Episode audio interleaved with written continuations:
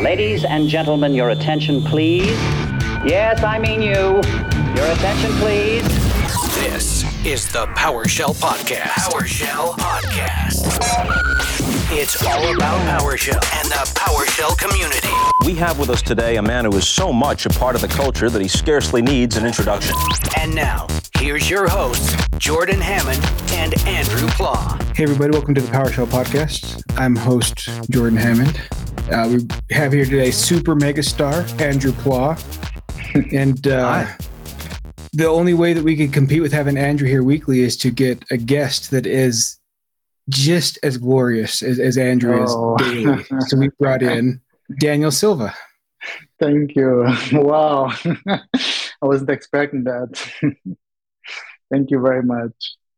Absolutely. So we're, we're excited to have you guest. Uh, you've done a lot of speaking at, uh, at conventions all across the world, as well as you've done more uh, with PowerShell outside of the Windows environment, which is a interesting, interesting to approach.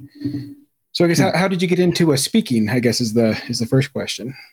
Uh, well, yeah, so it started like I think um, I always had this interest in interacting with people. Um, and I noticed like back in college, uh, I had interest in learning, although I have like difficulties on trying to understand things. But once I did, I like to uh, try to see like how other people feel about it and try to help them. So I get there, there's this teaching or try to explain things part.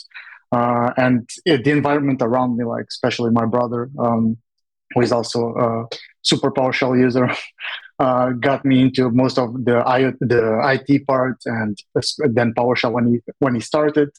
Um, and yeah, I think back in the days, like it was way back, but it was not. Uh, there he used to go to conference, and there was this conference here in Portugal in Lisbon, which was uh, TUG where usually it brought people uh, from many backgrounds, uh, PowerShell, uh, SQL Server, uh, C Sharp, .NET development, things like that.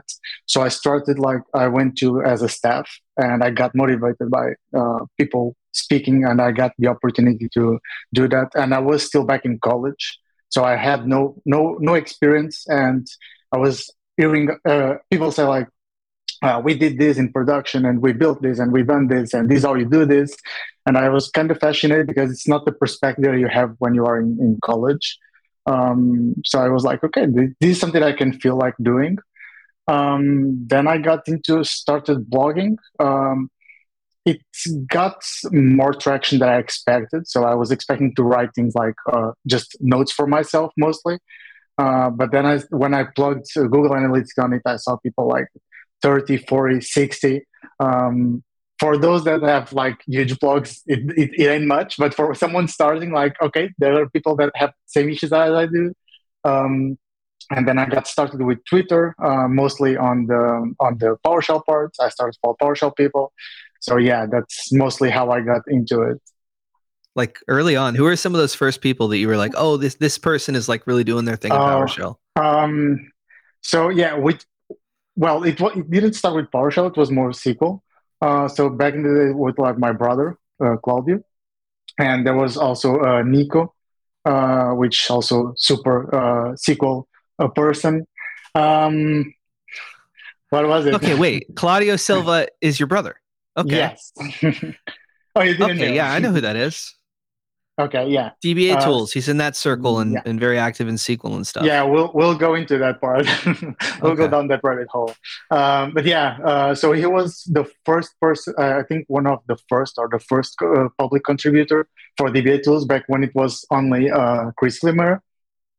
So he, he did the, the first public contribution, I think, or something around that, and that's when he started talk, talking to me about PowerShell. And I was like, okay, so you are a DBA. Uh, I'm not quite 100% sure. So let's keep in mind that I was still in college. So um, this whole programming language until I was still new. Um, and I was like, I'm not sure what, how does that work, but okay. Um, and I remember that I had to do some presentation like in the last year of college as a preparation for like the, the master thesis. Um, and I had to do the presentation. I was like, okay, I'll be doing about PowerShell. Uh, it doesn't seem something that is taught at school. Uh, so yeah, I did it.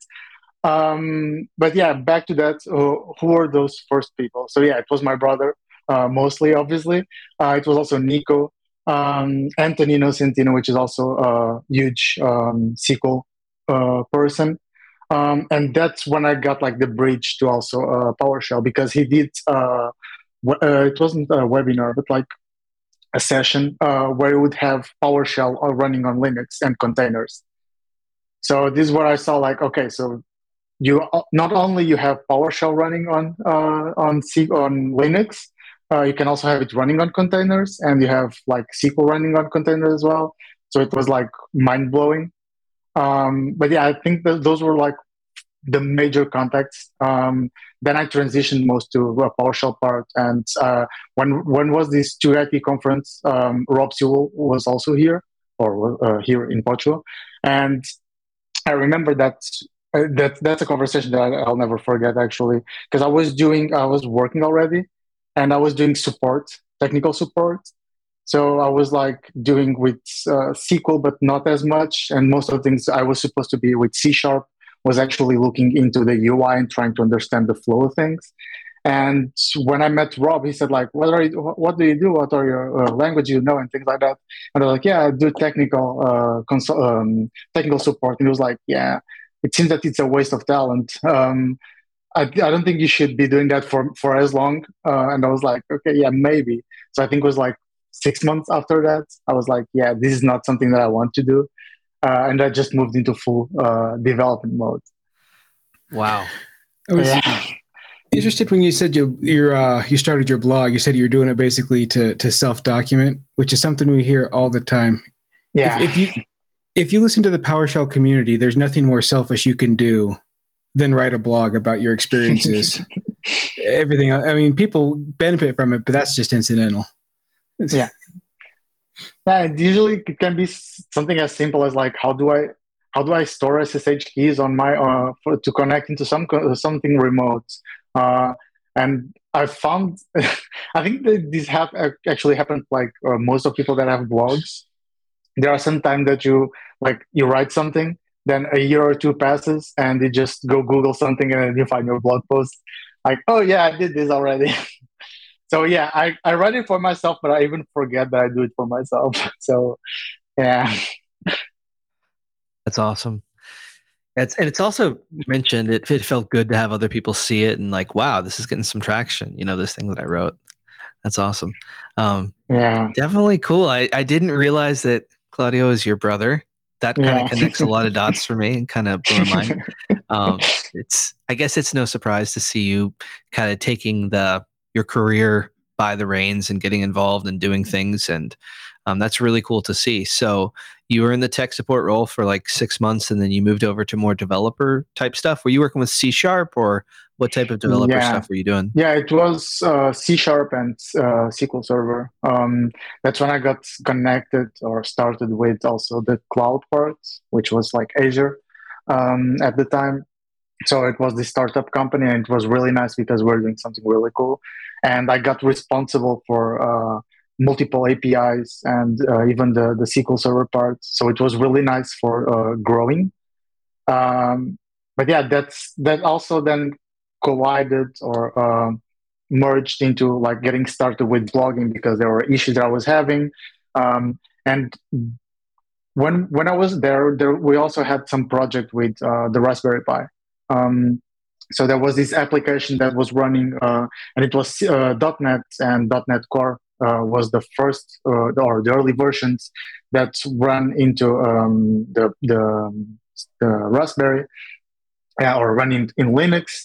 Then we were able to run it into the Raspberry. So we had this app that were running there, and that's when I got like interested in like, okay, this is a tiny computer, like credit card sized computer.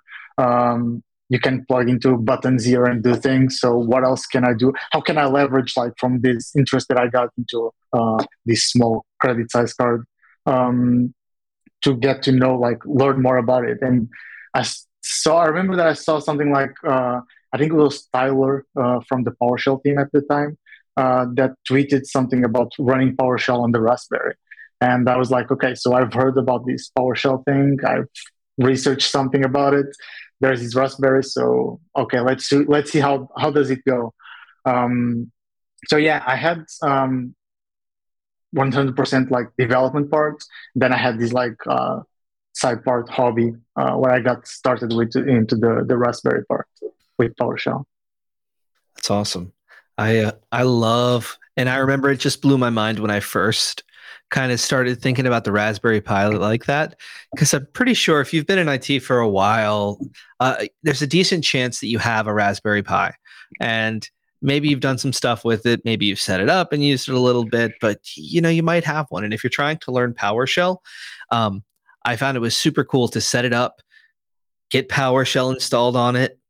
And then for me i um i would connect using vs code and the ssh remote whatever extension and it's just so yeah. cool to think that like i could be developing on my computer and my nice little vs code instance while i had this little tiny computer that was doing all the work for me. And i felt very cool and you could just use powershell to really do whatever you want.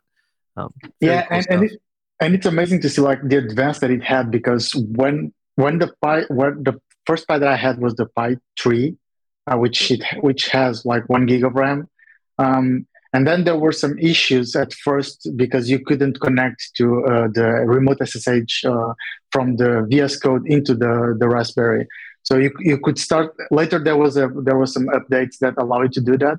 But for instance, you couldn't do. I, I think you still can't do it um, on the Pi two and also on the on the weaker models like the Pi zero and things like that. So it, it still poses some challenges to like understand how how can you get it working and how to set up your workflow. But there's also the interesting part about these challenges, which is uh, on a daily basis on our work, we we are bumped with the uh, issues that we have and things like that. So if you have this like this mentality where you like challenges and try to debug and solve things, um, it can bring a lot of headaches on the Raspberry Pi part, uh, especially it did like back in the days. um, but to see it grow and like follow that growth is, is really amazing. And the work that people do because um, i remember like it wasn't possible to run powershell when it first uh, came out. Um, and then it like within a few months you you could do it. And it it felt surprisingly fast. It was really nice. Very cool. One little project i did with mine um, was i set it up to be just the PoshBot so it's like the chat bot for my little house Discord that my wife was in. Um, but I think that you kind of liked doing the more IoT type stuff where you would turn lights on and connect things to it and all that kind of stuff. Yeah, I think that's that was uh, sort of what put me in the spotlight, so to say. Um, because yeah it was like i had these rgb lights and i think i started with raspberry like most people do like okay so uh, it has some gpio pins it, you can connect things you can press buttons and see things light up um, but what else can you do with it? So there was this um, this light strip that i had uh, and well without going into much details there is this uh, those are in, uh, individually addressable leds so what it means is that uh, if you send some specific um, byte information, things like that, um, you ha- you can light it up and set it to the colors that you want. And there was this underlying part. Uh, so without taking like much uh, credit for it, the the underlying part for the PowerShell IoT was heavily based on something called the WiringPi, which is a C library. So if you think about it, it was like a C library wrapped in a C sharp uh, which then generated this uh, PowerShell module. So there was like these three, or, two or three different layers. Uh, and whenever there was some kind of issue about it, you had to go look into like, okay, so this is the wiring part, which is a library that was made like 10 or 15 years ago, maybe, which because it was used also on other um, other microcontrollers, not only the Raspberry, even Arduinos and things like that.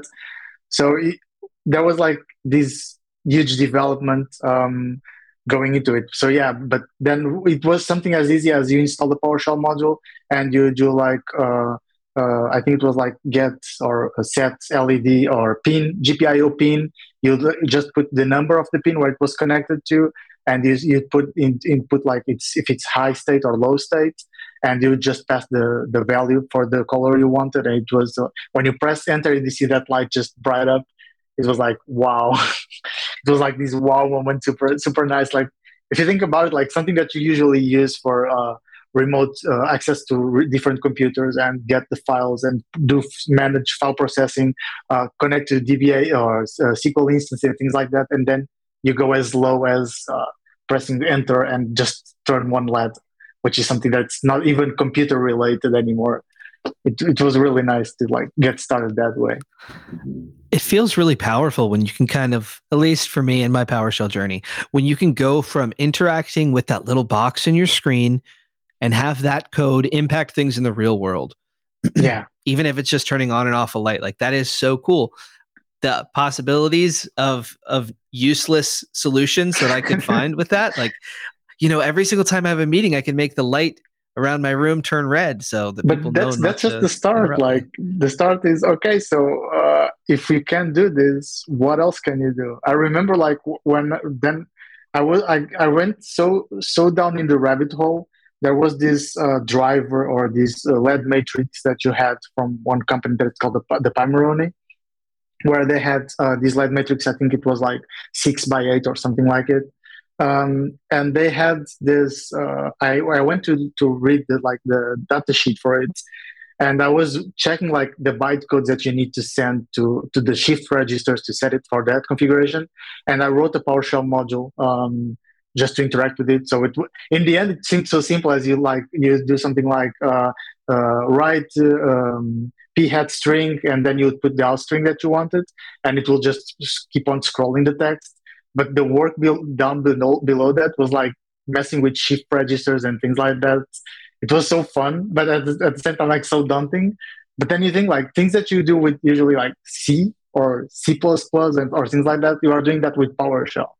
Uh, and it's although it seems so, like useless, it gave me like a huge boost to learn PowerShell and how PowerShell work and having to write like code that is fast enough uh, not to block things and things like that.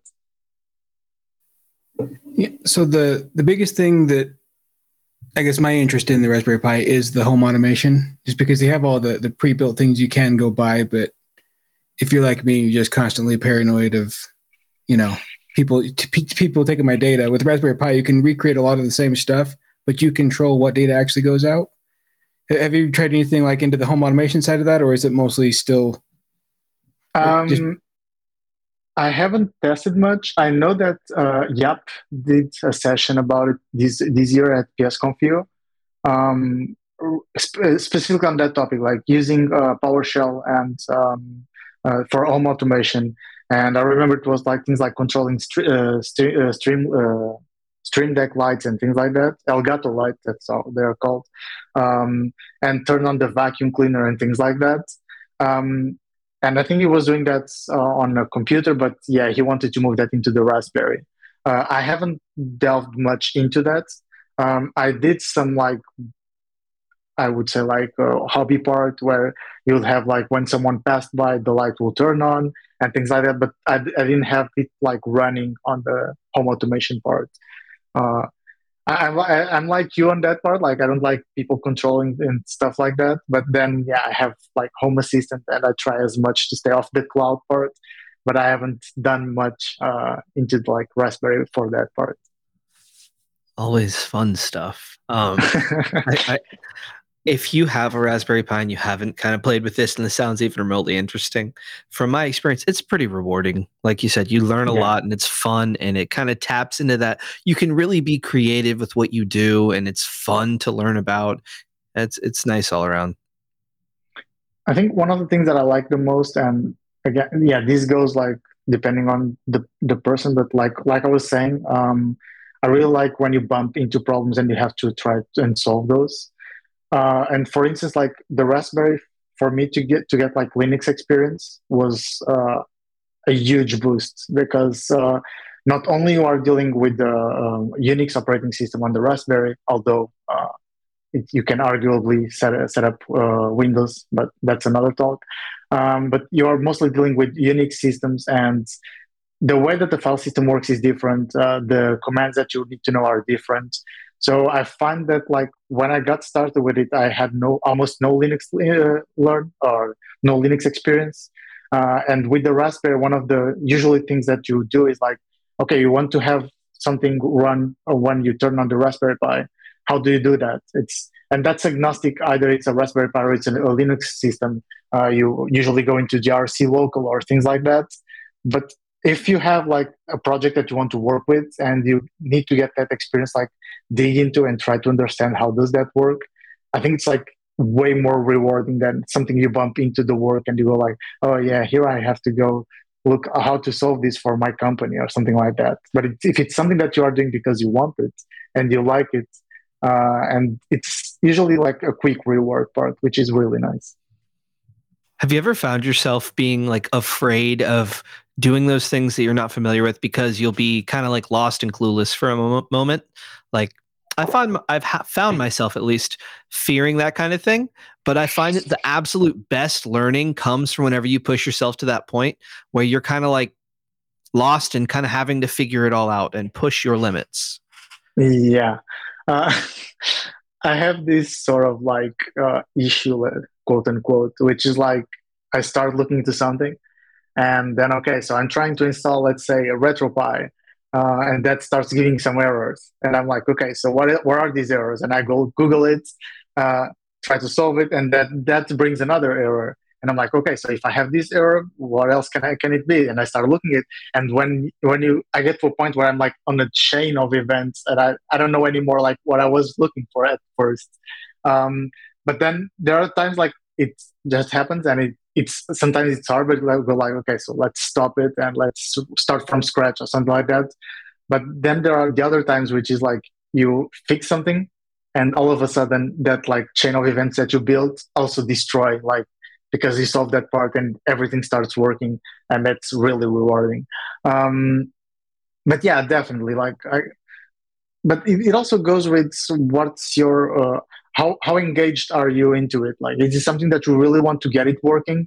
Is it something like no because now i'm i'm like uh, i have to get it working no matter what. If it's like 1 2 3 or 4 a.m i have to get it working. And sometimes it's as easy as you go to sleep and the next day like in five minutes you just solve it. Uh, but yeah it happens quite a lot. But there are times like you need to to see like okay i need to give up or uh, i just need to get going. It depends mostly it's funny your description of like you know you're trying to do the one thing and you get an error and you try to fix that and that series of events that we have learned is called yak shaving right jordan yeah that that very complex process to do something very simple I yeah. thought it was all a Twitter conspiracy, but it turns out it's a whole thing. the thing.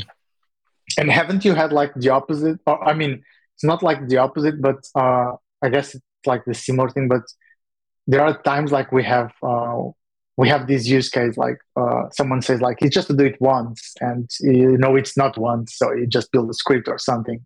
And you know like one week after that someone hey remember that script that you did? Can you run that again? Which i think it's quite familiar for all of us that on the, the it part. But don't you have like the other way around where uh, it's something that you mo- you know it's like the, it's this specific use case but if you're like okay i'll just go into do uh, some PowerShell script really quick, and it turns out like spending two or three hours because uh, then you can't understand why you can't create a list out of something, and then you try you keep on that loop, and then something that will take like five minutes to solve, you just spend like one or two hours doing a script for it for something that you know it will it will not run any anytime soon. I do. I exactly what you mean. Uh, even if it's not entering production, you still want to end with a positive result. I'll tell you what, I am a fan of pair programming because I've found that it can really help not get not run into that sometimes. Like if you can have two people looking in two perspectives, the more that I do that with people, the more that I realize that one of us is seeing things wrong it, at one point in time like all the time one person is going to not be able to see everything perfectly and the other person can offer some clarifying stuff. Have you ever done much pair programming? Myself? Yeah. Um, no um, so yeah that's like just, i think i started working like five years ago only so it's not that much. Uh, but yeah when i was on the yeah like technical support there was no programming even so let's not consider that one uh, but on the startup um, I it was it was just like four of us, and everyone had so so, so much things to do. Uh, we had like meetings, discussion, things like that. But there was not something like you'd sit up with someone for like one or two hours and go through like let's do this way, let's do the other way. Um, then when I switched to the DevOps role, uh, it was more like I had to do like heavy learning on that part because like it was like a huge switch, uh, and that was like two years ago. Uh, and now, only now that I've joined this, uh, I've, switched, I've moved to different company recently. Uh, it's like a whole different uh, culture, and the way of working is totally different. So yeah, that part I started doing not not so much as pair programming, but for instance, we spent like one week doing a hackathon, which was like uh, everyone in the same room. I guess you wouldn't call it pair programming because we, there were a lot of us, um, but was like trying to get things done, and it was to the point like if someone was stuck with something, uh, they would just say like, okay, so I need help. Who can help me with this? And you just start saying something that someone would say, oh yeah, that happened because my, maybe you have that part or that other issue. And it was so nice because it was like, at the end of the day, people feel like, okay, so uh, I have my issues, I have my problems with my code, but maybe if I step aside from like five minutes and try to help the other person, uh, it's a quick win for both of us. So yeah i totally get that part especially with like you try to go on that one road and someone tells you like no let's try to take a step back and uh, see the other part and it's usually way faster. It's kind of like rubber ducking. Yeah. Yeah rubber ducky debugging i think that's where like the whole concept is you like explain the problem to a rubber ducky and in the process of explaining it you kind of figure it out for yourself yeah, th- but that's something that I've tried to uh, improve on because there are times like when I got stuck and I get so angry, like because it seems something so basic. I go like to a colleague and start writing like, okay, so I'm trying to do this. I followed this step and this step and this step, and in the in the meanwhile, while I'm writing, I'm like, oh yeah, but maybe I forgot this. And then I say I have to say something like, yeah, while I was writing this, sorry about that, but I, I think I figured it out, and then I just got it solved. So one pro tip is yeah, get a rubber duck and explain it to the, to him or to yep. it, and ninety percent of the problems go go by. yeah, and it's also it's not a negative reflection on you for not being able to solve a particular problem or for struggling with it. It's very normal. It's very yeah. uh, common. Even the people who do some of the best work still struggle and and have brain farts we could call them they overlook simple things they make human mistakes right it's kind of just like a human thing um, yeah and like like a quick comparison uh, quite unrelated but at the same time related like during this uh, team week that i had we also did like um, an escape room as a team so you can imagine like i think it were like six people uh, uh, six engineers working on trying to get over over room uh, and there were times like the solution was so easy, but we were spending so much time trying to think something so complex. Uh, we there was like these monitors saying like, "Do you want a clue?" And we were like, "Yeah, please." So in the end, it was like we used like four clues, and she the the, the lady was saying like, "You did spend time some you did like some of the uh, most complicated parts quite easily." but then you got stuck on some of the basic ones and we were like yeah and that made me think like okay so so many times like we overcomplicate things or we try to like think on something but then we like trigger this uh, overcomplicated engineering uh, modes and it's something sometimes just something as easy as uh, the most easy part yeah I, have thought about kind of similar things lately and I, I think that is why it helps to have like a diversity of perspectives looking at a problem is because if you have everyone who thinks kind of a similar way, you maybe won't get full coverage on whatever issue. Um, yeah. Whether technical or totally. not. But it, nowadays, you're mentioning that now you're a DevOps engineer. What are you up to these days? Uh, well, it's quite recent at this job, but uh, I'm mostly focused on um, storage accounts on Azure. So the background is that there is like this huge shift from on-prem to cloud, um, and there are like needed ways to interact or move data uh, for that process. And storage accounts uh, are being like the solution. So at first, and the way that I just said like storage accounts, like uh, as uh, simple sentence is because at my first approach was like, yeah, storage account. So you just upload something, download something. What, what can be the issue? Um, but yeah, so at the company where I'm at, there's like this huge structure, uh, networking, on-prem servers, uh, private servers, on a public cloud, things like that. So there was like this huge uh, learning curve that still is, but it's mostly um, Terraform uh, and uh, GitLab CI/CD pipelines. Um, uh, Docker, uh, started playing around with Kubernetes. So something that seems as simple as okay, storage account, you create one, you upload, you download. There's not much to it. Uh, yeah, there is uh, authentication issues, service principal, understanding like differences between service principal and managed identities, and things like that. Um, so yeah, mostly it's uh, I would say Terraform and Docker. Uh, those are the main focus. Uh, before this one, there was like this. Um, I was working for, for a client, and it was mostly uh, doing Azure uh, CI/CD pipelines and uh, automating the people's workflow. Um, that involved more PowerShell than this one so far, but it's something that I expect to change. Um, I hope to introduce PowerShell here as well, because there's usually this wow effect when you introduce something new and people see like there's a way to do something while you're doing manual. Uh, but yeah, in the previous company that happened quite a lot. It was fun. So I, ho- I hope to do that the same again. so you're mentioning you, you find that PowerShell's a, a decent language for automating stuff. I mean, you mentioned you're using a lot of other technologies and different pipelines and stuff, and SQL and C sharp and stuff like that. But are, are you kind of do you find that PowerShell is kind of good for that? Um, I think PowerShell has its purpose. Um, I mean, obviously, if you, if you think about it, like PowerShell, IoT with PowerShell, it doesn't seem like uh, any good fit. It's something fun that you do for learning. Uh, obviously, you can use that, but it's not something that you're going to probably use in production because there are more, there are better languages or more suitable ones. Um, and I think it's it goes like along with the same for almost everything. It's like you can't say uh, there was this huge debate, and there always was and always will, and I hope not to offend anyone with this. Uh, but it was like this huge debate, like uh, why are you using PowerShell if you have Bash? Bash is so much simpler, so much faster.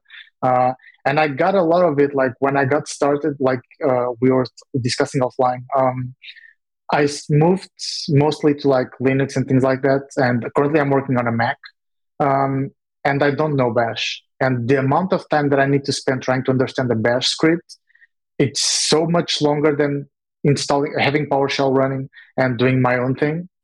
Uh, especially if it's just for troubleshoot or for testing.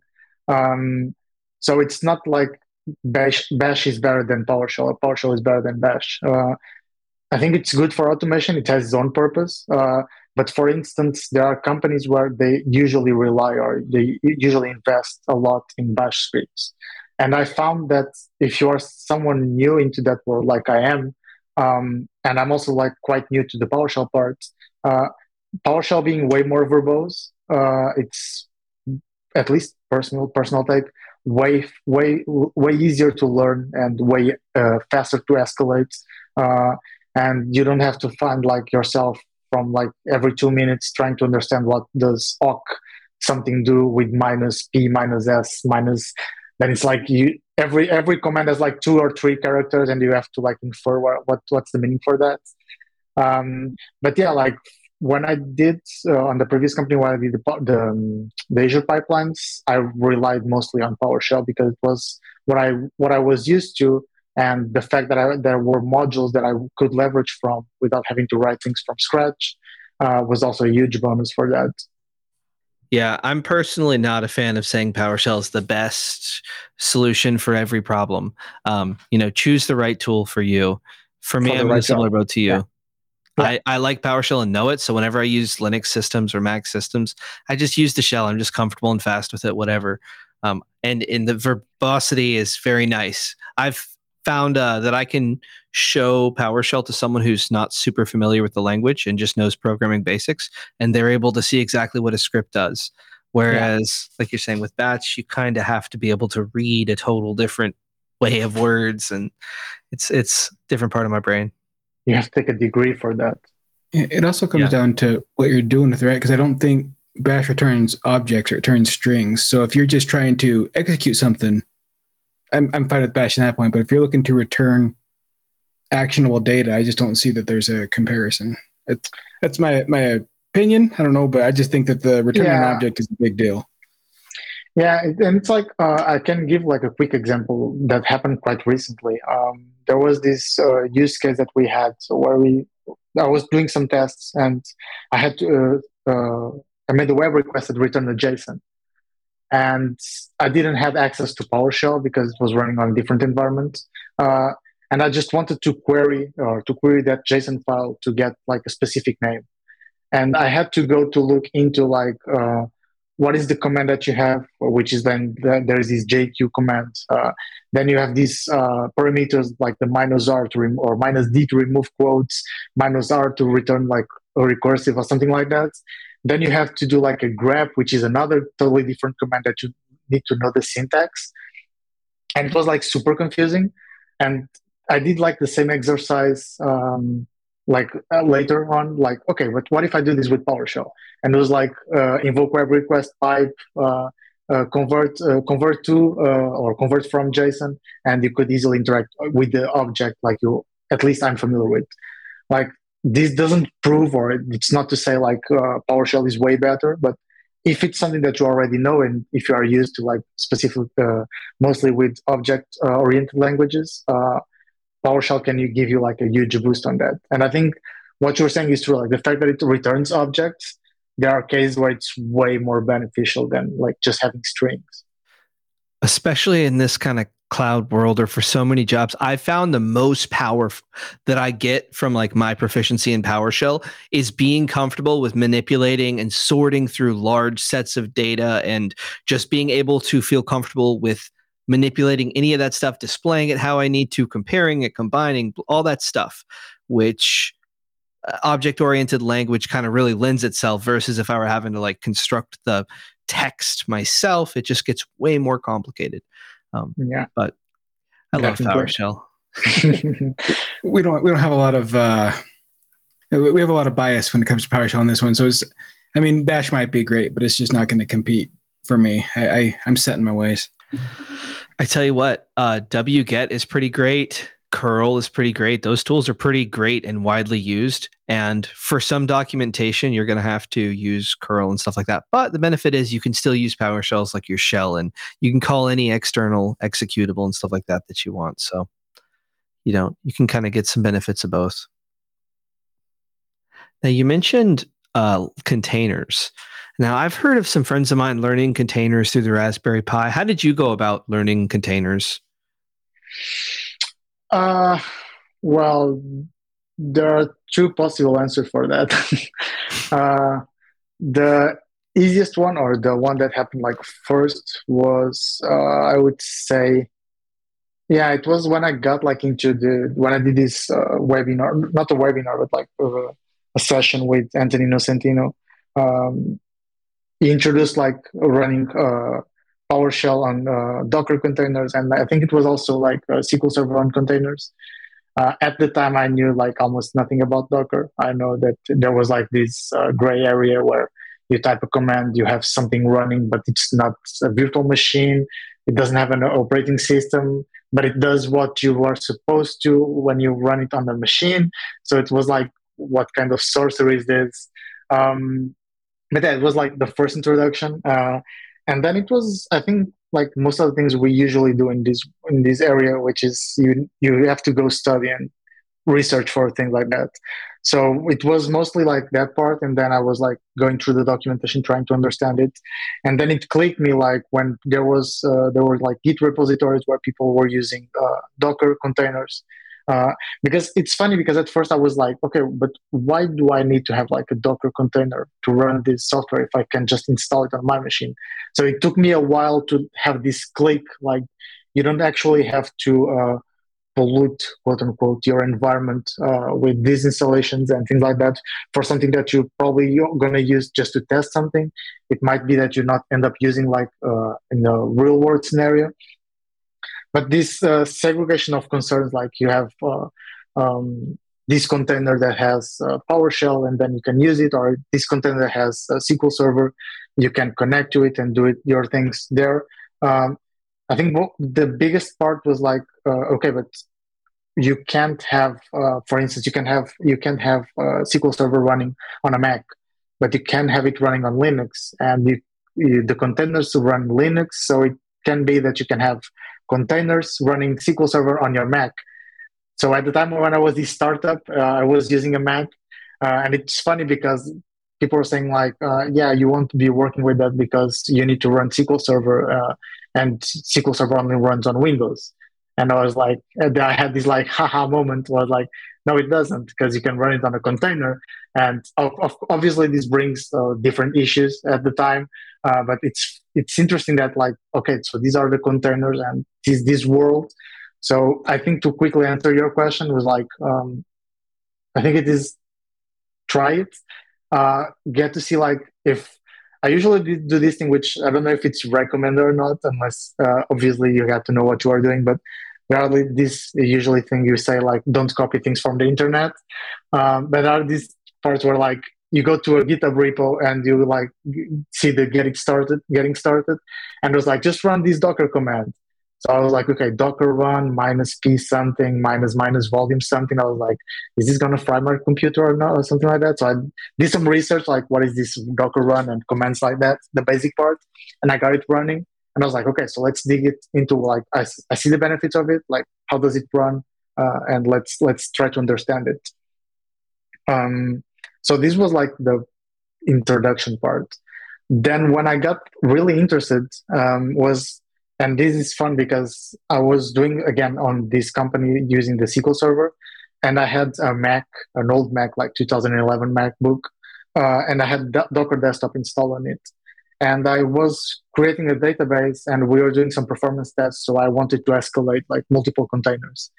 And I got to an error saying like uh, Docker uh, SQL Server just shut down with some random string error, which was like not sure what it was because it was saying something like disk failed or something something like that. But then you go or disk, disk shut down, something similar to that. And I was like, okay, but we are on containers, so there is no actually a disk. So what is it? And I remember talking to No Nocentino, and it was he helped me like a lot. We're we're digging through it, and it turned out that the issue was something as simple as the Docker volume uh, on the Docker desktop app. I had like I think it was like 50 gigs of, of, of disk installed or being used, and when it tried to create a container and run a backup on something that's larger than that, it exceeds the, the disk space. It will just shut down. So that's uh, to make a bridge with like why I why I got into blogging. Uh, if you search for that specific error, that's like the the top result is my blog post, which is that exact same error, and it's like it has like thousands of views compared to my like twenty or thirty views per blog post. So that's that's really nice part for like learning curve. That's when you know you really found uh, a gap in in the coverage right there. Yeah. nice.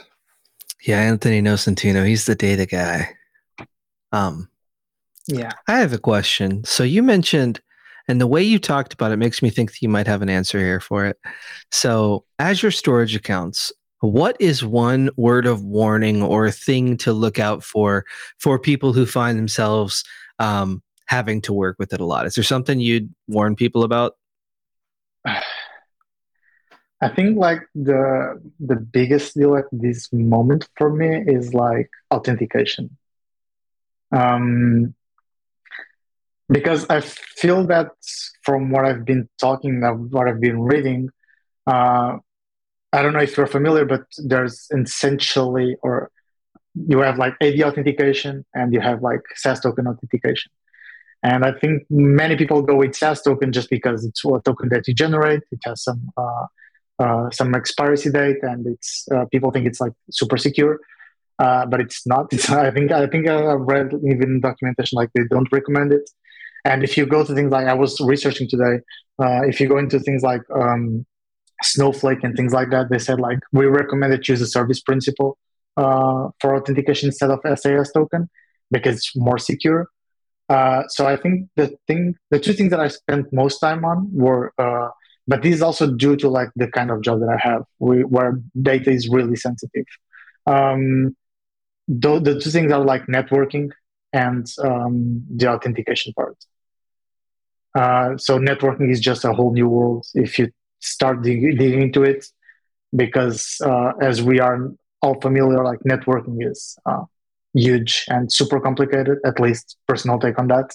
Um, but then there's this uh, you you have this option to disable public access, but that's not enough. Or you have an option to disable like anonymous access, which it's supposed to unless you are serving something for free for anyone to go download like a package or something like that or image. Uh, but then there is this there's this anonymous access and there is this um, public access. And if you disable that, you have two options: either you specify a range of IPs and the virtual network, or you just disable that and people have to work uh, through private endpoints. And when you are working with companies that have like their own networking setups and things like that, it's not so simple, and you don't want traffic to go like through public and things like that.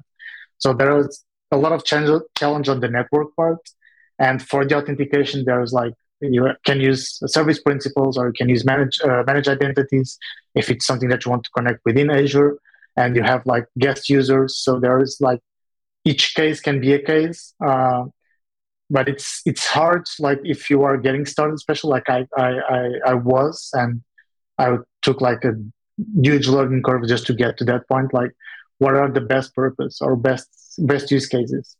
So I would say that if you are dealing with that, as always, like try it, do proof of concepts, see what breaks, see what doesn't. Uh, talk with other people on your team uh, if you have like networking people especially uh, see with them like what what makes sense what doesn't because most likely they have to deal with that on other services or other providers or something like that um, so i think that would be like the biggest use case or the biggest challenges nice it's good information i can imagine there'd be some logistical problems if you have to you know make networking changes just to facilitate this stuff, you got to get other teams involved and start conversations and make sure you're using the right stuff. So, yeah, fun stuff.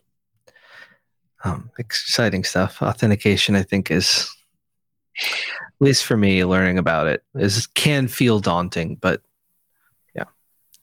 Well, the, the problem with things like authentication is no one has a, a uniform opinion. Like you, you'll get a recommendation. This is the secure way to do it, and then you'll get an entire thread of people disagreeing on how easy it is to to break through that. Like it, anything security, but authentication, I think where I start, there's just no consensus on what's greatest, or it's all is constantly shifting. Yeah, I think there, there's like this uh, the OAuth thing that was like introduced like some years ago, which came to like I w- I don't want to say like create a revolution on authentication part, but it brought like a lot of um, uh, ease on how to do that thing, sort of authentication part, but it also introduced a lot of problems.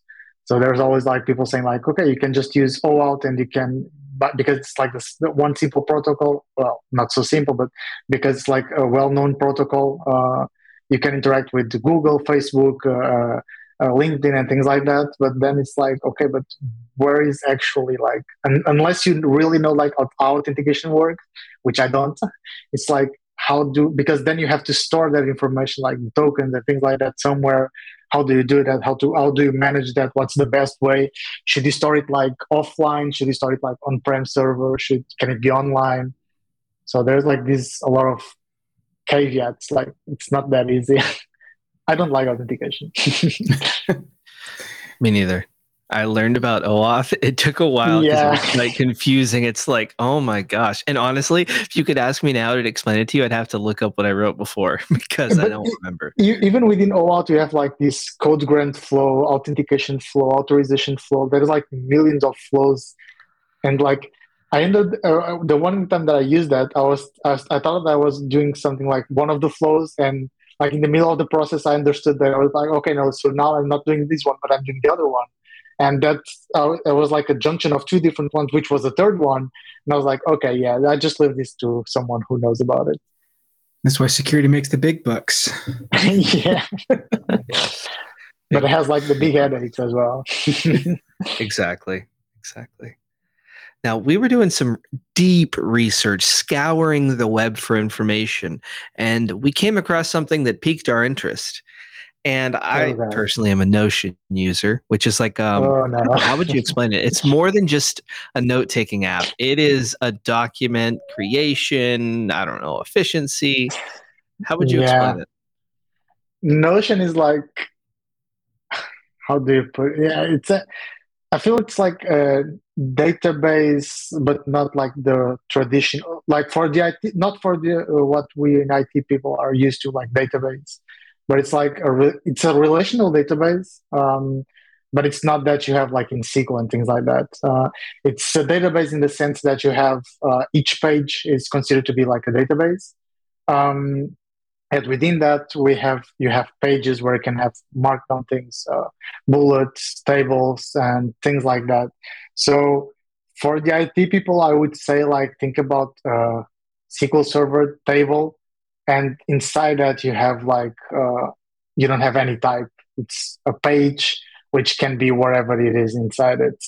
Um, notion is really nice and it's really powerful when you know how to work with it. And i think that's the biggest the biggest issue. Is like it has such a deep learning curve. Um, i've tried to use it more than once. Uh, i ended up like giving up most of the time like because okay so let's do a hobby tracker and you create a page or you, you clone a template and you start working on it and then something suddenly stops working and you don't know why. And then you go like okay but maybe we can do is to create like a financial report uh, for every month. And then you start see like but when you do that you can like reference other uh, months. You can do sums easily and things like that. Um, it, it has like its benefits and really good points and i think i think i know where you're going with why you're mentioning notion. Uh, but i think it's it's a, it has some good use cases uh, and that there are people that uh, it's it's a, it, it was quite fascinating for me when i got starting with notion because there are people that use no or use notion as their uh work their, as their job. It's like they're living they're like they're they're bu- the way they make bugs and a lot of bugs uh, just by doing uh, either templates which they sell or uh, doing being like consultants to companies that they want to organize things like that. Um, and one of the reasons why notion is so hard and but also so powerful i think it goes like to you have to understand how relations work between that. Uh, and i don't i won't go into details about that. And also you have like formulas. And once you go into the formulas world it's like um, your creativity is like the limit i've seen people doing like trackers or progress bars within formulas uh, things changing colors according to that. And uh, there is this um, this channel like from a guy called thomas frank uh, which is like the notion guru or one of the notion guru. And he had like this progress tracker where, where you would like have uh, for a formula.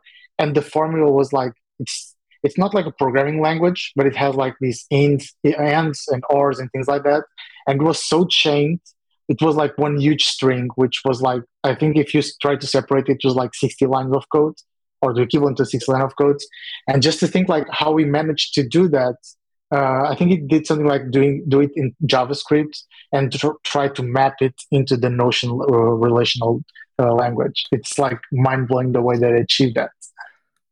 Yeah, it's interesting. Um, I haven't gone too into it. Now, like uh, after the research, I found that you did a little Steam game tracker. Um, yeah. Did you learn a lot in that process, and did you forget it immediately afterwards? No, I've learned a lot, and it's super funny because when I got started with it, I was like, okay, so how can I? Because there is this the Notion works with something called integrations, and there are these private integrations where um, apps you can create for yourself, and you have it like running. Um, and what it does, it's like it generates an ID and things like that, and you go to your Notion, and you go into the integrations and you invite that integration but because it's integration that it's used only by yourself so it, you are the one using the, the integration that you created you don't have to deal with any sort of authentication. It's just something that you go there you add and then you have like on your home server or something like that you have your app running and doing whatever you want to do with the integration. But then I got like I did that as a POC uh, to see like if I could fetch things. So the whole idea, just to give an overview for the Steam game library, is that it is a web app that fetches information from uh, the Steam game library or the Steam API, and uh, you give your username or user ID, and it just auto populates a Notion table with uh, the, all the games that you have. It adds the cover for the that game. Uh, it has it adds the progress, like how many achievement, achievements have you done, um, how many are left, what's the progress for that, and then you ha- you can go into each game and you categorize like it, is it something that you are playing, you are not playing. So this is one of the strong, uh, what I feel like is strong Notion parts, which is you can create a dashboard uh, and you can see like you can filter and see like okay these are the games that I want to play next. And w- when you want to change that, you go to that table and it change from like uh, waiting to uh, in progress or working, and it automatically updates the dashboard. Uh, that's a super power- powerful part. So when I got it working on my side, I was like, okay, so this is nice, this is nice, but I want to make it public. Hence authentication. so and how does the authentication part works? Oh out. so there was this like I had to go through the, the uh, Notion API documentation and try to understand how does that work. Um, and what I ended up with was okay, now I have it working and I need to host it somewhere. Uh, and I went through like, okay, so where should I do this? And I started with uh, the Heroku app uh, website, but then it changed to the, the that their free plan was going to stop, and I was having issues deploying that. So I just went, okay, I go with what I know, and I'll go with Azure. So the first implementation was like having a SQL database, which was like overkill for that. Uh, just to have one table with the user ID, uh, their app token or their token uh, encrypted and things like that. Um, and I was storing all that information, and then I had uh, a lot of uh, um, event hubs or service buses, sorry, just to have like these triggers. Like whenever someone created an account, I had an event uh, event hub trigger, which would trigger like from hour to hour um, to go look into see if there's something to update and update it. So this involved like uh, SQL Server, C Sharp, uh, and then like Service Bus and Event Buzz. Uh, and that was really funny. But what wasn't so funny was that I tried to go with like the lowest uh, implementation, the less, the one that costed less, my SQL Server ended up costing like 30 euros for the first month. And I was like, oh God. So what I had to do is like I ditched that implementation and just move it into the storage account. So everything was like encrypted because the encryption goes like from end to end within Azure. Uh, the communication between the service bus and the storage account was encrypted, so I, had I didn't have like this issue with uh, secrets going through and encrypting and things like that. And it went from like 30 euros to I think it was like one euro a month or something like that. Can I use this to shame me into productivity? Like if it checks in, you said it checks in every hour. Like the second check in in a row where it sees I've been in lo- online for both those times, like pop up messages like, "Hey, why don't you uh, walk your dog, get some exercise?" Um, I, I don't think that's like the the purpose for it. So the way that I did it was to have it like every hour to go check on it. But there's like uh, because the the reason why I did that is that because they don't have webhooks because if they did, it would have webhooks integration. It would be much easier than when someone added a new game, it would fetch that information. Um, I think you can do that, like go go walk your dog if you want to. I just don't think that that's the purpose.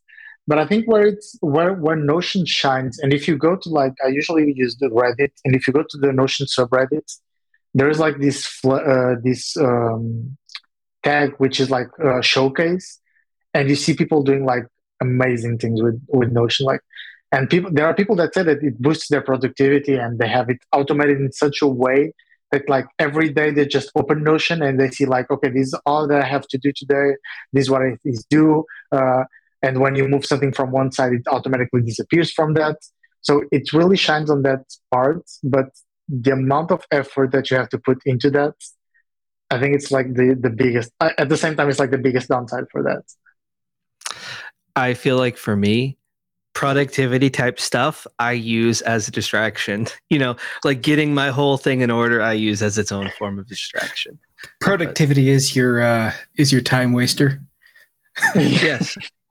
I've been on this hunt to try to get like this productivity part, like what is the best app or best way to do it, the best way to best workflow. And I've tried like Notion. Uh, Obsidian is another one that is super powerful, but also super Markdown complex. files, right? Yeah. And it has like the relation parts, which is I've seen videos on YouTube, people doing like PhD working with Obsidian, like, and they just click something and they have like this graph with all the references. Yeah, it's super mind blowing. But then you go like, I started do, work, do, using that on work, and I was like, okay, so it, these are the Terraform commands that I use, and then I just it that. And having that there, or having that on a like a, a text file uh, and open it on VS Code would be exactly the same the same way. So it then starts to get like daunting to the point like, okay, but if I want to leverage on this, I need to like invest into learning this. But it's a productivity app that will take me a lot of time. So I won't be productive. So like it's the dilemma. yeah. Yeah. I just pretty much use it for taking notes and using just the simple the ability to op- create a page and have a link to another thing and kind of take some of the stuff I learn at work and how an organization does things and kind of like apply it to my personal life just a little bit. But yeah, it's I'm not into it as much as some are. Is there a PowerShell module for it? Do you know? I've tried to look for it, but I don't think there is. I think I don't want to be mistaken, but I think I found something, but it wasn't fully working. And I think one of the reasons was that Notion, because like I start, I looked into Notion like I think it was two years ago or something like that, and it was like it, it already exists for like five five or six years, something like that. Uh, but in like these last couple of years, uh, it's kind of exploded in growth, and they've been involved, evolving, introducing like uh, features and things like that at a so fast rate. Just to give an example, like when I was doing this Steam API, uh, I, did it in C sharp, and there is this C sharp um, NuGet that has inter- inter- uh, that works with it. And while I was developing, there was like this major Notion uh, um, upgrades on their API part and basically my code stopped working because there was a property that was not being mapped. So even within like their growth is being so fast i think that's like one of the biggest reasons why that module is not quite uh, working or wasn't quite working. Because even for modules like or NuGets uh, in c sharp that were quite used it took them some time just to try to upgrade it. Uh, for those that uh, doesn't use it that much it might take a way more time Jordan. But yeah, I, I really like like uh, dashboards and things like that. So Notion is cool for that. Now, in the PowerShell world, what do you, you hear any uh, dashboard stuff? Anything yeah. universal? I see what you did there. it was a nice one. Um, oh no, that hurt me. it was really good. So, uh, yeah, so in case you don't know, there is this PowerShell Universal module. Um, yeah, it's it was really nice. I started. That was one of the first modules that I used in PowerShell, uh, and that's some of the some of the content that pulled me into the PowerShell world mostly. And if you go see like sessions that I did and presentations that I did, I would say I would, don't say like all of them, but many of them rely on using PowerShell Universal, and it transitioned for being uh, what was it called PowerShell Dashboard, I think, to PowerShell Universal Dashboard, and then it's now PowerShell Universal. So this is like super complete, amazing uh, module where you can have like dashboards, APIs, um, uh, with endpoints and things like that, and automations for our background jobs to run on that. Um, so yeah, I've invested some time on that, and I did ended up trying to use it on the Raspberry Pi, and there was like this, and this just like to to show up like how how community is so awesome and how people are so awesome. Uh, when I tried to do that on the Raspberry Pi, there was this issue with ARM. Um, I think it was ARM seven or something like that, which was what Raspberry Pi used.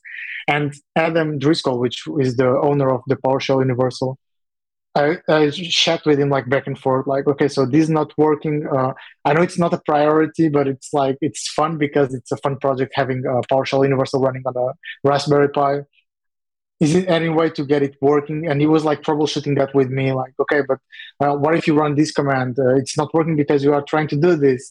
And it ended up being something on like the, um, I think it was like Docker itself, the image that he was underlying on. Uh, because if I run it directly on the, um, on the, if I extracted the binary and tried to run it, it would run, but I wanted to run it as a Docker container. Um, so it was like really nice to see like this interaction. Uh, and I think if still nowadays still being deployed into the Raspberry or ARM versions uh, that can run on the Raspberry. So yeah, one cool project that you can do um, is actually trying to have universal dashboard running on the Raspberry Pi. Because if you think about it, it's like if you want to run like a dashboard or if, if you want run if you want something running like 24-7, the Raspberry Pi is like an amazing choice. Unless you have like an home server or a small computer that you want to have it running like 24 7 raspberry pi consumes like 8 watts or something like that. I did the math at the time it was like per year it would consume me like 7 euros uh, in with the rate at portugal for the electricity. Um, so it was like super inexpensive.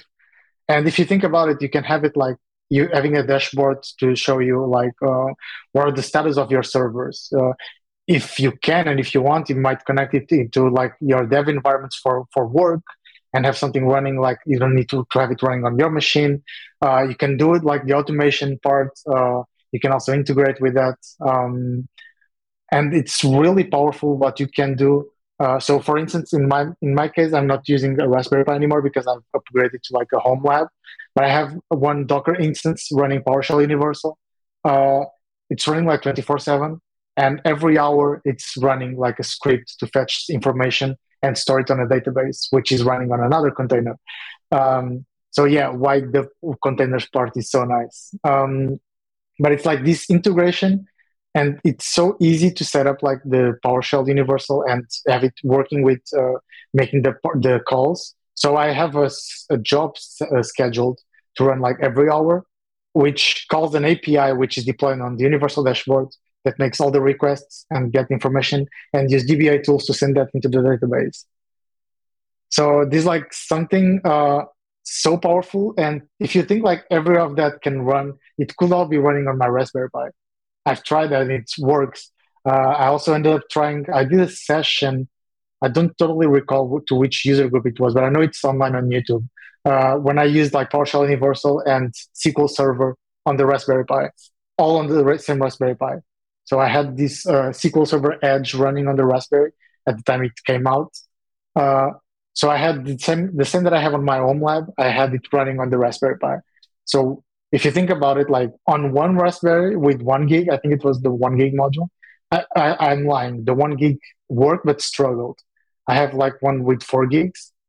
So having it running SQL Server, PowerShell Universal, having it from hour from every hour to run a command that goes into the web API that makes requests, uh, and then call it a dbatools module to write it into, the same SQL database, all in a $35 credit card computer. So I think this point, like you don't need much money to like start learning programming, and that's the really goal for the Raspberry Pi, which is also why I love it so much. It makes really uh, effort effortless or so to speak, to get starting with it. That's freaking awesome. Too much um, information. no, I think that's perfect. That's exactly what we're kind of talking about with this Raspberry Pi. On the low end, you can get started running some PowerShell and doing some simple things, you know, scheduling some tasks, whatever. Um, but on the high end, you can do wild stuff where you're dealing with SQL. You have a fancy um, dashboard that you can look at and interact with and do really anything for you like you're mentioning, on a very inexpensive, affordable computer that is not going to cost you a ton of electricity if you're early on in your career and don't have expendable income. Um, but I have a question to kind of dig into this because you mentioned a developer background, went to college for it, and all that, and you've mentioned you wrapped a, a C library in C sharp and and some stuff that would feel really. It. But right. yeah, it wasn't me, but someone did. oh, okay, okay. But you know, you you have a comfort yeah. level that I think a lot of people who PowerShell is their first language maybe don't have. Why did you end up settling on using uh, Universal and creating a dashboard with that in PowerShell? Was it just how easy and functional and the time to run? Was it uh, just a little interesting project? Maybe there were other solutions you considered, or why was it such a great fit for you? Um, I came across like multiple times um, where I just wanted to have like I have so the the mentality workflow is something like I want to have something running 24 7. Uh, the first step to do that could be uh, doing a C sharp program or uh, again using PowerShell to run some commands and but then I would have to wrap it into like rc.local or something like that to uh, or a cron job. Uh, but if you are like me and you're not used to Linux, to the Unix world, cron job might have some caveats.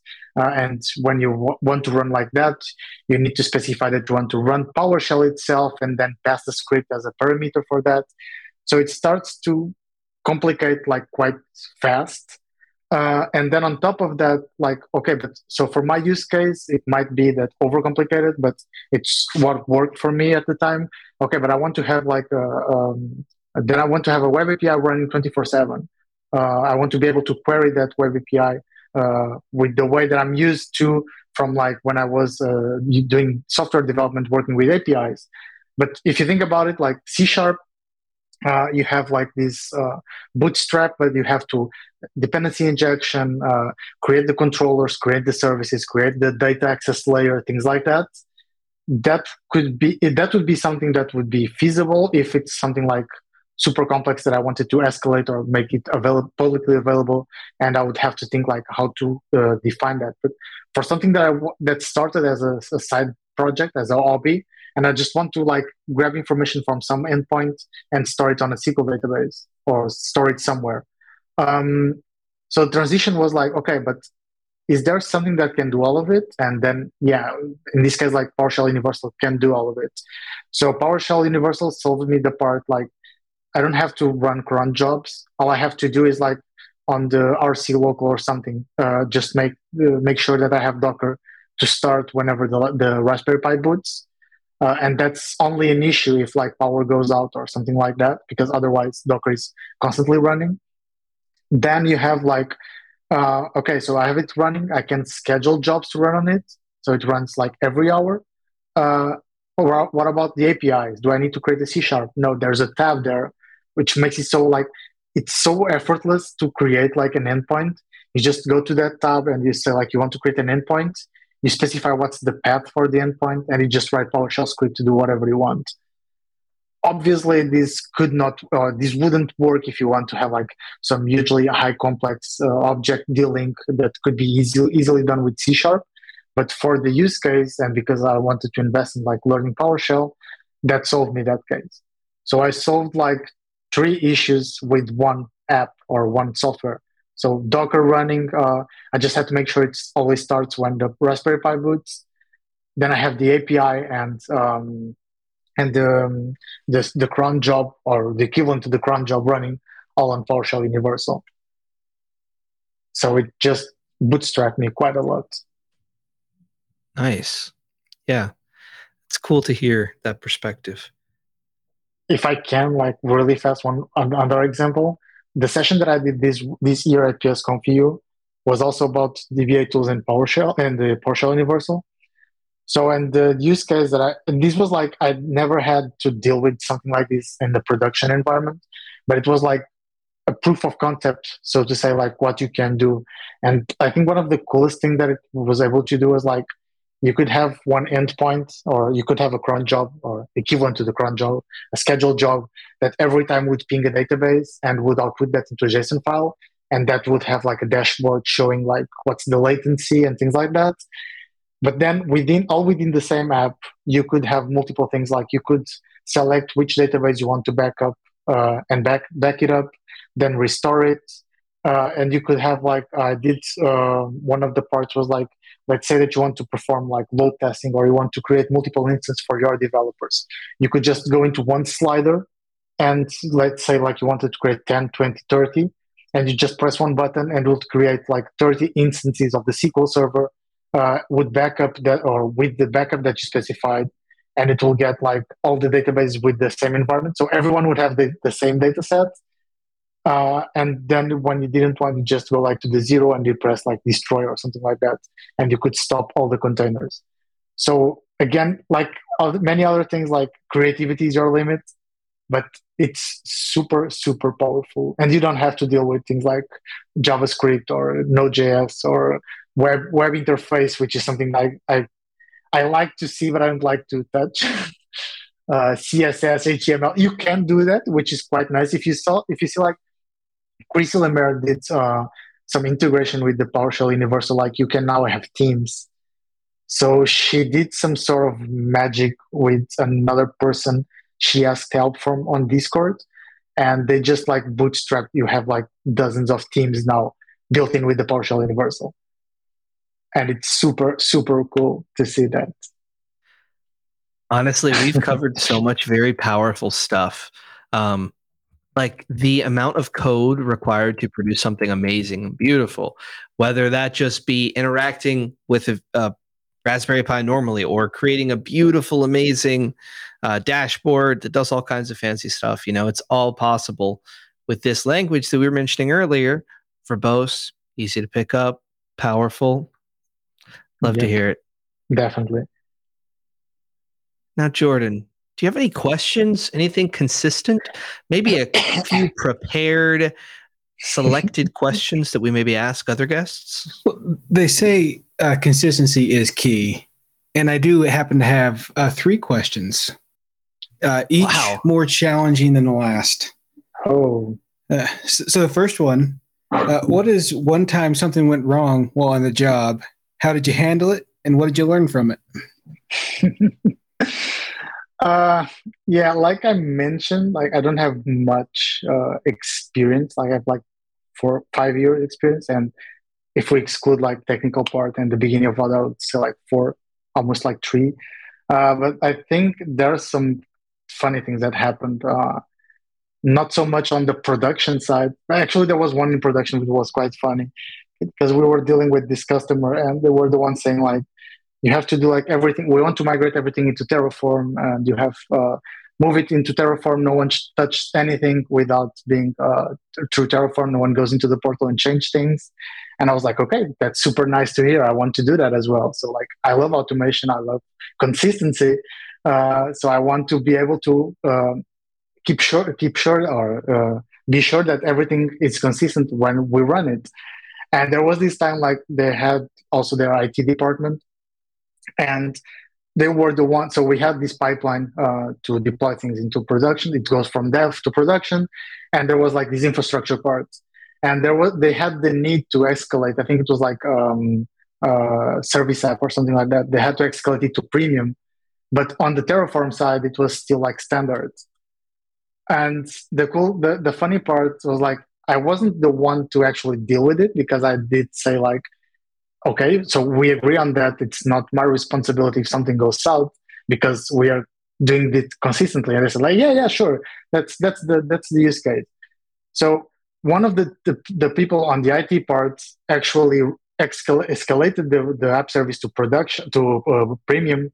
Uh, I think it's like one of the highest tier because there's like there was like huge demand, and then there was some error that they needed to fix and they fixed on the codes on on uh, Git on Git part, but they didn't change the Terraform part. And they were in such a hurry just to get it into production that just send it all through, and they didn't notice that the Terraform part uh, because this this was the customer that ran the pipeline. Uh, they didn't notice that the Terraform part was going to downgrade from premium to standard. Uh, so it, that happened, and they were like, "Why is it so slow? Why is it not getting? Why are we getting so much fail requests?" And at first it was like, Daniel, what happened? And I was like, um, yeah, let me see. Then I was like, yeah, why is it that it changed from premium to standard? And they had this like oh moment, like they were the ones saying that it has to go through Terraform and they wanted to be consistent and one touches it on Azure, but then they were the ones messing it up, going to like standard part. So that was one of the cases. Another one, which is really fast, it's also funny, but it wasn't so critical was that we're moving from Jira to um, Azure DevOps. And I found this uh, migration tool, which would you specify like your token for the for Jira, and then it will fetch and get all the tickets from there. and then you could import it into Azure DevOps. And then I found this PowerShell module, which was VSTeam. Um, and I did import everything into DevOps, uh, Azure DevOps. And then when we, we had this prefix with the number of the ticket in Jira, and we wanted to remove that. And I did the script to like go through all, all of the tickets and do that. But I forgot, I think it was like one of reg, uh, regex expression. I forgot one of the characters, which, which I don't recall what it was and it just streamed way more than it should. so I was like, oops. Good thing was that I still had the backup, so I just deleted everything from Azure DevOps and imported it again. So that this is why import uh, backups are so important. it's a good lesson. Yeah, definitely. It was like double check, triple check your regex expression. All right. A second question. I hope you're ready for this because it gets pretty intense. Uh, with the knowledge you have now, what's one tip you would give your younger self when you first started in IT? Um, I mean, I w- it will be definitely like don't go to technical consulting or technical support. um, I think the biggest one, which is cost me the most, like to learn, but it's it's it's not even like technical technically related it's like you're and you hear a lot of people saying this but it's kind of like you don't usually usually bypass that and think like it don't, doesn't apply to you. Like your job will be there tomorrow. So there was like this huge phase where i had um i ended up having like a burnout when i was on the the, the startup company which is like everything was so demanding. It was really nice and i got like super passionate and was doing such amazing cool things but then i was like demanding so much uh, from myself uh, and to myself like i want to do it and i it has to be good. And we were talking about like sql server optimizing queries and it was it was like it query was taking like 50 seconds and you wanted to load that into like 10 seconds or even less because it was like huge data and you want to work with that. And th- but then you didn't have the knowledge. So it was like super exhausting. Uh, and i think like the the the advice would be like take it easy. Like your job is there tomorrow. Um, you don't have to learn everything at once. Um, and also uh, definitely like get the rubber duck because talk to it and try to see things through. but yeah, I think the biggest one, the the key takeaway would be like your job is there tomorrow. Um, your family is more important than your job. So yeah. That's a fantastic one. I think uh, easy easy to lose early on. Yeah. Yeah. And as you describe it, I can almost feel myself slipping into that type of pattern because it, it's a, it's something you got to kind of fight against. You got to remind yourself that, like you're saying, if there's a lot of things that need to be done, that's going to take some time, and that's okay. It's not your fault that you need to take on physically to make up for all the work. You just you know pace it out, and uh, yeah, it can be hard for our brains, at least my brain, to think about a large task with a ton of small steps. Um, so, like for me, writing it out a lot of times helps me to kind of break it into steps I can actually take without feeling like overwhelmed and like, oh my gosh, my problems are too big. Yeah. Oh, and definitely another one, like really fast. And it's like even before starting, is like even before studying or something like that, draw, doodle, sketch, like the amount of times that you can solve problems just by writing and creating like small diagrams it's it's enormous. It's good feedback. I think my dog has stopped barking. I can unmute myself. Uh, it might be the dog on the other on the, from my neighbor actually. I don't know. He might hear that. Oh no my my uh my wife just got home. My dog uh, okay. is her mind up there. I, I, think question. the dog's listening and is yeah. excited He's very excited about. It's like that's great advice. It was just a champion. what are your three favorite modules? Uh, I think after this talk, I I don't need to say them. it's like yeah, definitely like uh, I mean it's it's actually hard to define like three. When I was thinking about it, I was like, yeah, but I haven't used PowerShell that much. Like, why? Which module do I really like? But yeah, then like or dbatools uh, because not only the module itself, but because I haven't used it that much, but also like the community behind it and being so uh, close to some of the people that work on that and see like the progress. uh, and the stories that you see on Twitter, like people saying, "I'm migrating database took like usually took like one day, two days. Now it takes ten seconds, and I can migrate like five times faster and things like that." It's really nice to see and gets you motivated to like, yeah, this is what we do with PowerShell. It's not that you can do it other things, but it's like nice to see when it's something that you usually use. Um, and then yeah, PowerShell Universal because it's one of the ones that got me started with the, the PowerShell and the Raspberry part. And then I'm kind of divided between like PowerShell IoT because it's one that I got into and I got into being a maintainer for that. And unfortunately, due to life circumstances, I stopped touching that as much as I wanted to. Uh, so that's like on pause still, but it's one of the modules that got me.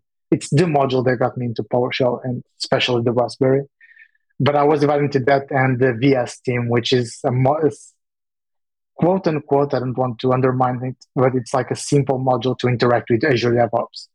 Um, it seems like simple because it's again PowerShell. It just like get VS team work item, you specify the number, and you get all the information for the work item, and that boosts me uh, a lot within like the previous company when automating things so the integration, like moving from Jira to Dev to Azure DevOps, I did it like in one afternoon. Uh, and people, that's like the wow effect I was mentioning before. Like people were like, I thought it was going to take like one or two days at best, and I was like, yeah, but it's PowerShell, it's powerful. so yeah, I think those are like three, three and a half. Let's put three and a half. I'm bending the rules here. That was good.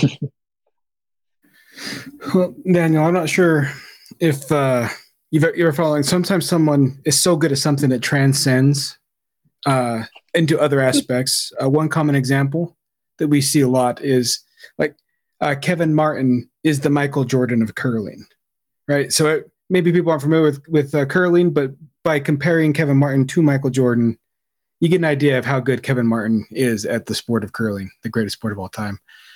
Uh, but what I'm here to tell you is Michael Jordan is the Andrew Pleaux of basketball. That's how good he is at showing this product. And we get the privilege to sit back and watch this master of his craft just spin excellence. All right, take it away, Andrew. You brought Michael Jordan into this, man. All right. Yeah, that's a, a fair assessment. Um, thank you to our lovely audience. Do you like PowerShell, learning, growing, taking advantage of one of the most fun programming languages in the world? If you've liked what you've heard today, you can give us a like on YouTube, leave us a five star review on your podcast platform of choice. Whatever you're listening to, we're there right now. You're listening. Give us five stars. Um, you can email us at powershell at pdq.com and you can tweet us at, at PowerShellPod. Um, we love to hear feedback. We've heard some great things lately. Really appreciate the emails. No tweets though. I mean, what's up with that? Hit us up on the twits. Um, thank you so much to our listeners for listening. Thank you so much to our lovely guest, Daniel. Thank you to Jordan for the amazing shill introduction. I mean, we're taking it to the next level here. Um, you got to support that, people.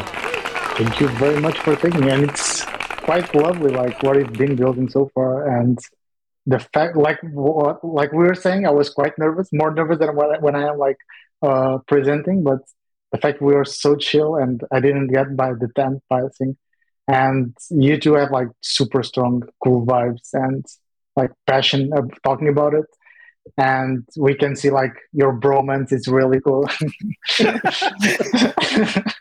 yeah but it's really a really chill environment i was like okay it's almost nine now super cool. I, I didn't get by the time passing. And thank you for this opportunity. Thank you. That's a that's a high praise, and I think bromance is an excellent exit. Thanks for listening to the PowerShell podcast with your hosts Jordan Hammond and Andrew Pleaux. They are cunning, capable, agile, flexible. The PowerShell podcast is a production of PDQ.com.